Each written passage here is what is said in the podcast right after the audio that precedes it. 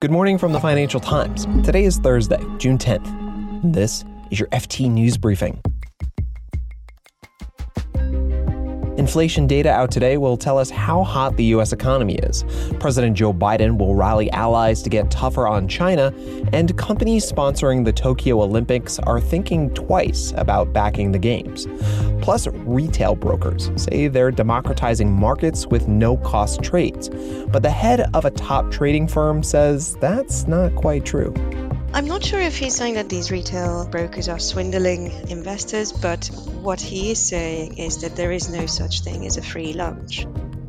I'm Marc Filippino, and here's the news you need to start your day.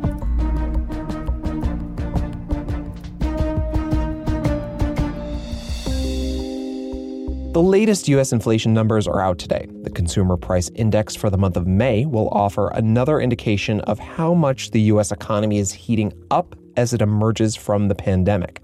Inflation has been a huge concern for investors, and the last report for April showed the highest increase in more than a decade. Numbers for May that are due out today could be even higher. Prices are projected to have risen 4.7% compared to May last year.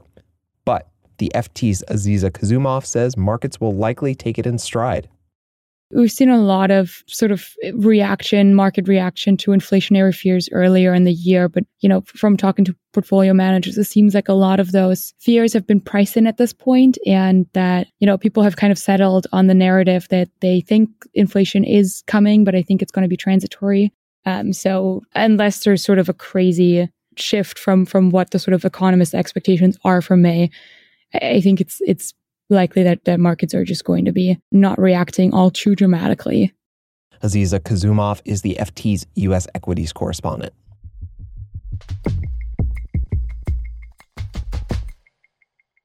The Biden administration continues to develop its own get tough on China approach. Yesterday, the president revoked Donald Trump's ban on the Chinese apps TikTok and WeChat. The ban had already become ineffective because of court challenges. President Joe Biden issued his own executive order that doesn't target China specifically, but it would review software and apps from foreign adversaries like China. The new order would aim to protect the personal data of Americans, including health and genetic information.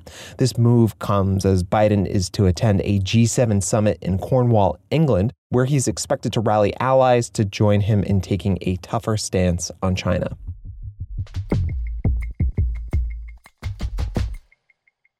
There are just six weeks to go until the start of the Tokyo Olympics, and corporate sponsors are getting nervous about whether being associated with the Games will damage their brand. Sources tell the FT that companies have hired marketing consultants to help them figure out what to do. The Tokyo Games have brought in more than $3 billion in sponsorships, but polls show that 62% of Japanese people don't want to hold the Games right now because of COVID. Two big sponsors have recently run TV advertisements that feature athletes expected to compete, but the ads have little or no direct reference to the Games.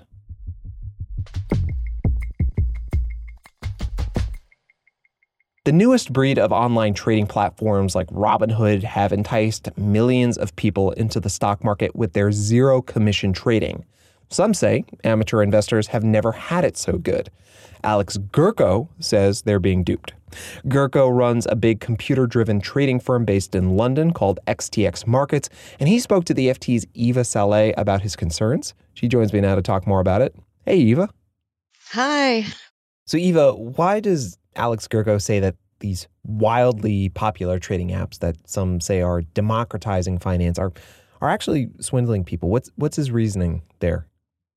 Um, well, I'm not sure if he's saying that these retail brokers are swindling investors, but there is no such thing as a free lunch. His point is that there are studies that show that nearly $3 billion was paid out between market makers and retail brokers uh, last year, which is a sum that uh, came out of retail investors' pockets. So individual investors along the way paid out nearly $3 billion for something that was on the face of it is supposedly free. So that's his key point. As long as um, fees are explicit, there is an ability to control them or to decide between a higher fee and a lower fee.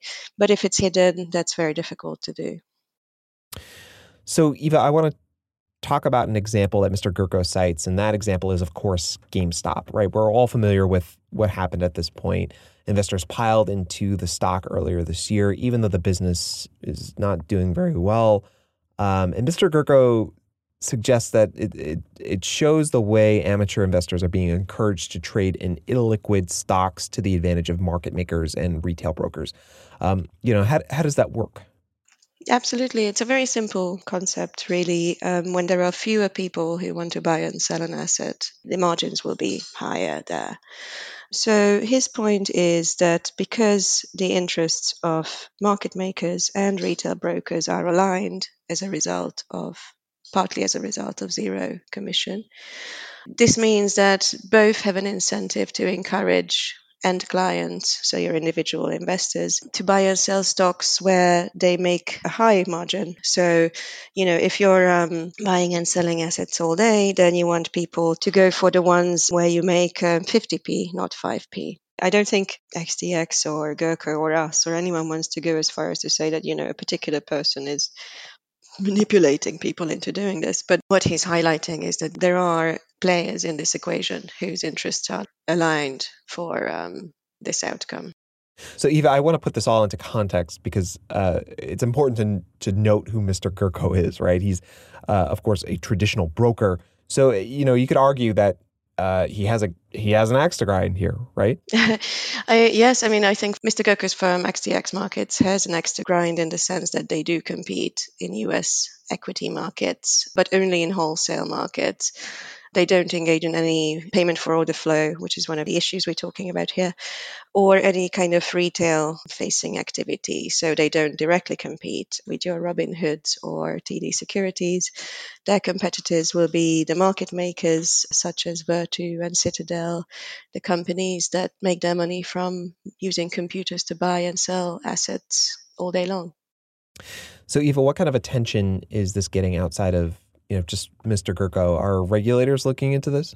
There is a lot of attention. And one of the areas that has got a lot of attention as a result of GameStop is payment for order flow. So, the practice that aligns the interests of market makers and retail brokers.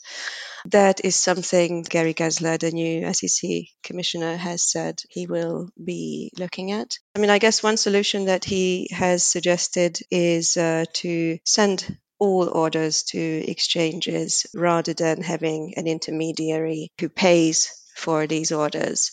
Just get everything onto one public market where competition for those orders would be greater as a result. Eva Szalay is the FT's currencies correspondent. Thanks, Eva. Thank you. Before we go, I want to give you a heads up about an important FT event, an online summit called The Future of News. It's a gathering of many of the most influential figures in global media, top editors of Dow Jones, The Atlantic, and the BBC. You'll hear from the Australian regulator who forced the world's most powerful tech groups to pay for news, and you can see the White House press secretary, Jen Psaki, in conversation with our own Roula Khalaf.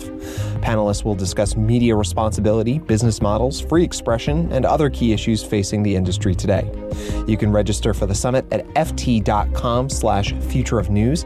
That's ft.com slash future of news. We'll have a link to it in our show notes. And those stories we just told you about, you can read more about them on ft.com. This has been your daily FT news briefing. Make sure you check back tomorrow for the latest business news.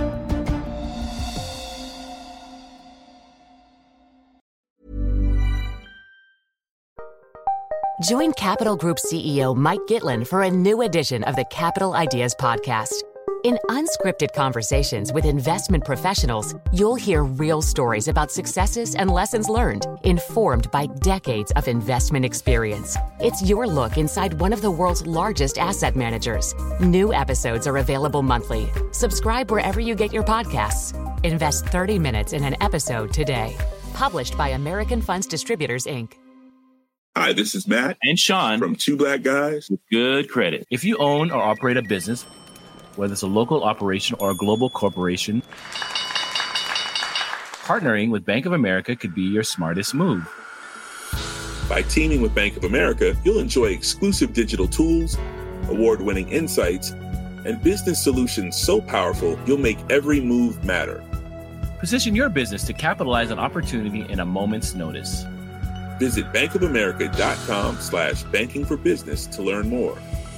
What would you like the power to do? Bank of America, N.A., copyright 2024.